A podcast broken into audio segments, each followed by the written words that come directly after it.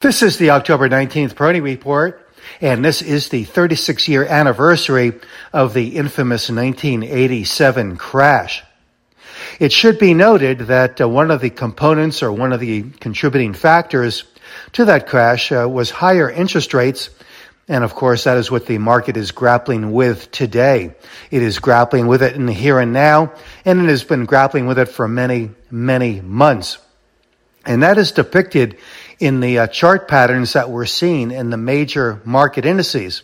That is, uh, drawing the line from the July peaks, we see a series of descending uh, peaks in the market. So rallies have been cut short by selling uh, as they move toward this descending trend line, and that surely is a concern because it does uh, indicate that there is a significant amount of overhead resistance or supply.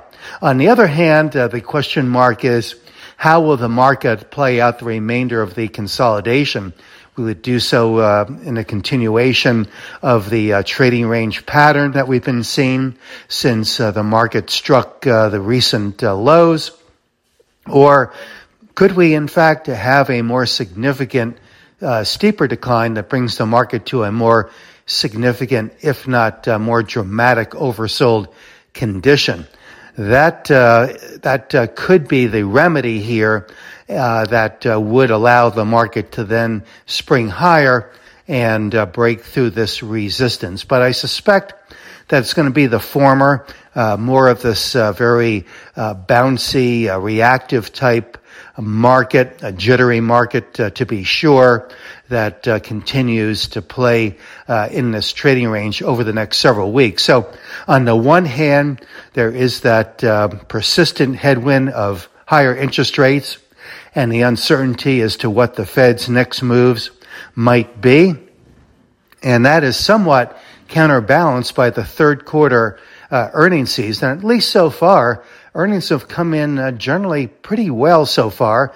The reception to even the uh, better than expected earnings results is a bit uh, tepid, but uh, certainly to some degree it seems to be counterbalancing the worries, the fears about uh, higher interest rates. So if the market uh, can maintain this groove, so to speak, uh, this trading range, uh, then uh, that uh, that remaining uh, consolidation could play out more in that range bound context.